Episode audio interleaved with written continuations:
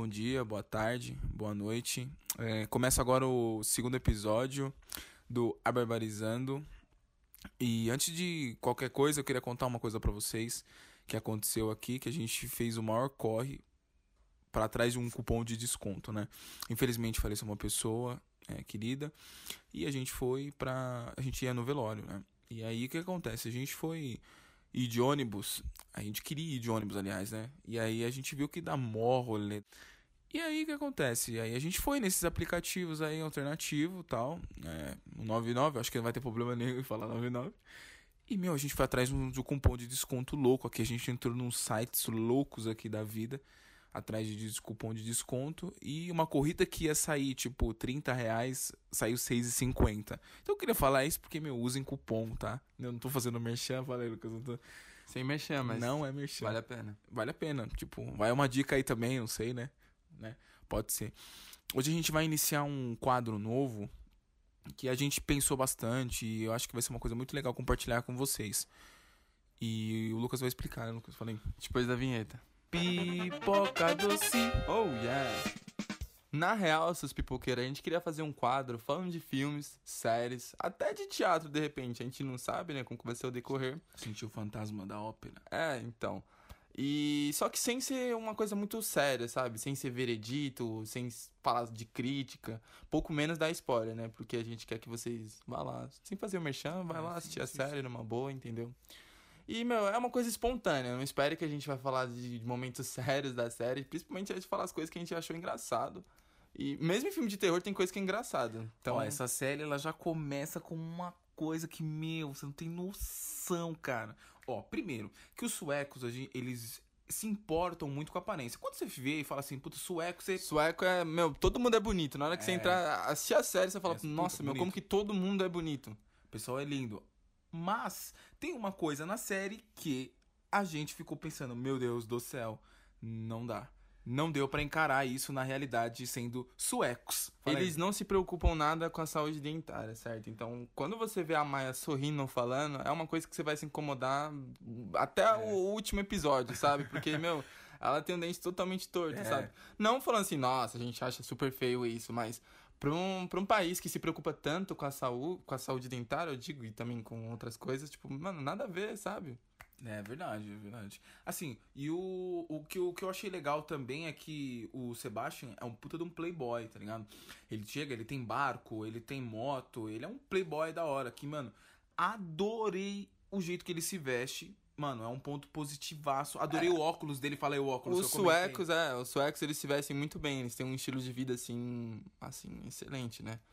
E, meu, ele falou muito bem do Sebastião, mas eu achei no decorrer da série ele um cara muito chato, sabe? É. Tipo, é uma pessoa que tem tudo de mão beijada e tá lá, sabe? Reclamando, vivendo a vida de um jeito totalmente errado, drogas, festas, bebidas. Porque o começo da série, ele te apresenta um Sebastian bacana, bom, bonzinho, ali, filho de papai. Tudo bem, não tem nada demais você ser filho de papai. E eu já sabia que desde o começo da série, no decorrer, alguma coisa ia acontecer. Porque do jeito que acontece o primeiro episódio, era impossível aquele cara ele ser todo certinho do jeito que mostra no, no, no passado, né? Quando volta para contar um pouco do passado, como a Maia acaba conhecendo ele e tudo mais.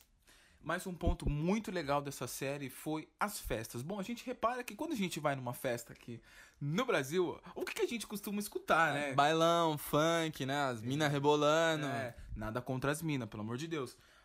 Mas a gente achou muito legal o estilo de festas lá, né? Uma parada eletrônica, o jeito que as pessoas se vestem e tudo mais. Um exemplo, a gente viu na série o cara de camisa, cara. Uma camisa tipo playboyzinho. Parecia até uma festa social, porque todo mundo tava muito bem arrumado, assim. Tinha até, se você perceber muito bem no, na roupa de cada um, tem gente até de terno, essas coisas. Eu fico tipo, como é assim, verdade. gente? E, tipo, meu, as mulheres também se vestem, mano, muito, muito, muito bem, assim. É uma coisa que não tem como reclamar. A série em si, o, o vestuário dela, tipo assim, tudo mais, é muito bacana. Assim, a série, ela retrata a Suécia, muito bacana. A gente super gostou desse, dessa ambientação de tudo mais, aonde passa a filmagem. Uma coisa que eu fiz depois de ter terminado a série foi pesquisar sobre alguns artistas suecos também, que assim, não tinha noção nenhuma. boa parte da série tem é, músicas, até trilhas sonoras de artistas que são suecos em si, né? São da nacionalidade.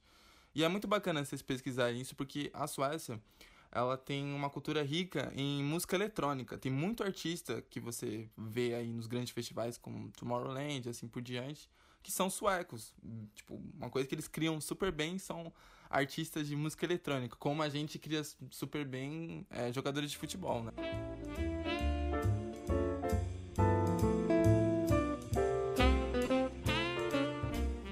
A série se passa na capital da Suécia, que é Estocolmo, com dois principais personagens, assim, que logo de cara você já fica conhecendo eles, que é a Maia e o Sebastian. Bom, para começar, a série já é de trás para frente, tá?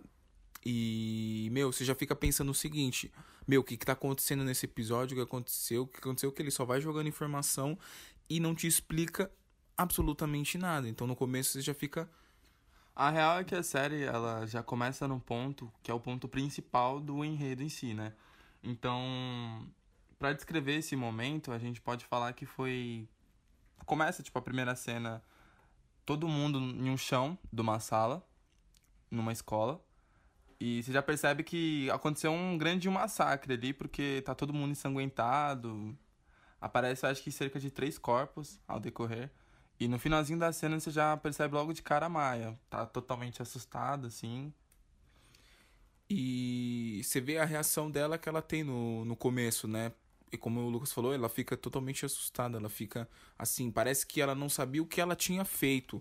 Mais ou menos isso. E aí, isso ela, ela vai jogando você dentro do. Ela coloca ela dentro do presídio, mostra ela indo para fazer os exames, tal, de laudo, perícia e tudo mais. E aí você já fica pensando o que, que se passou, o que, que vai acontecer no decorrer da série. E é isso que deixa a série muito atrativa para você continuar assistindo os episódios, né? Porque acho que é um ponto crucial, né, Lucas?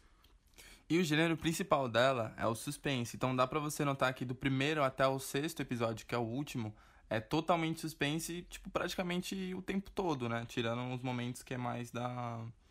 de você conhecendo a Maia. Pipoca doce. Oh, yeah! Não se esqueçam de avaliar o nosso podcast, né? Na, no Spotify, no Anchor e nas outras redes, até na Apple, né, moleque? Até na Apple. Estamos disponível em é, todos os lugares a gente possíveis tá forte, hein? Fala aí, nossa. Então é isso, gente. Agradecer de verdade vocês, o feedback aí, que foi muito legal. Agradecer mesmo de coração. E a gente vai ficar por aqui, meu. Até o próximo episódio, episódio 3. Se você quiser, né? Não? Se vocês quiserem. É, se quiser continuar, a gente vai. se liga aí e é isso, meu. Agradeço pela audiência. Valeu, falou. Um abraço para todo mundo. Tchau, tchau.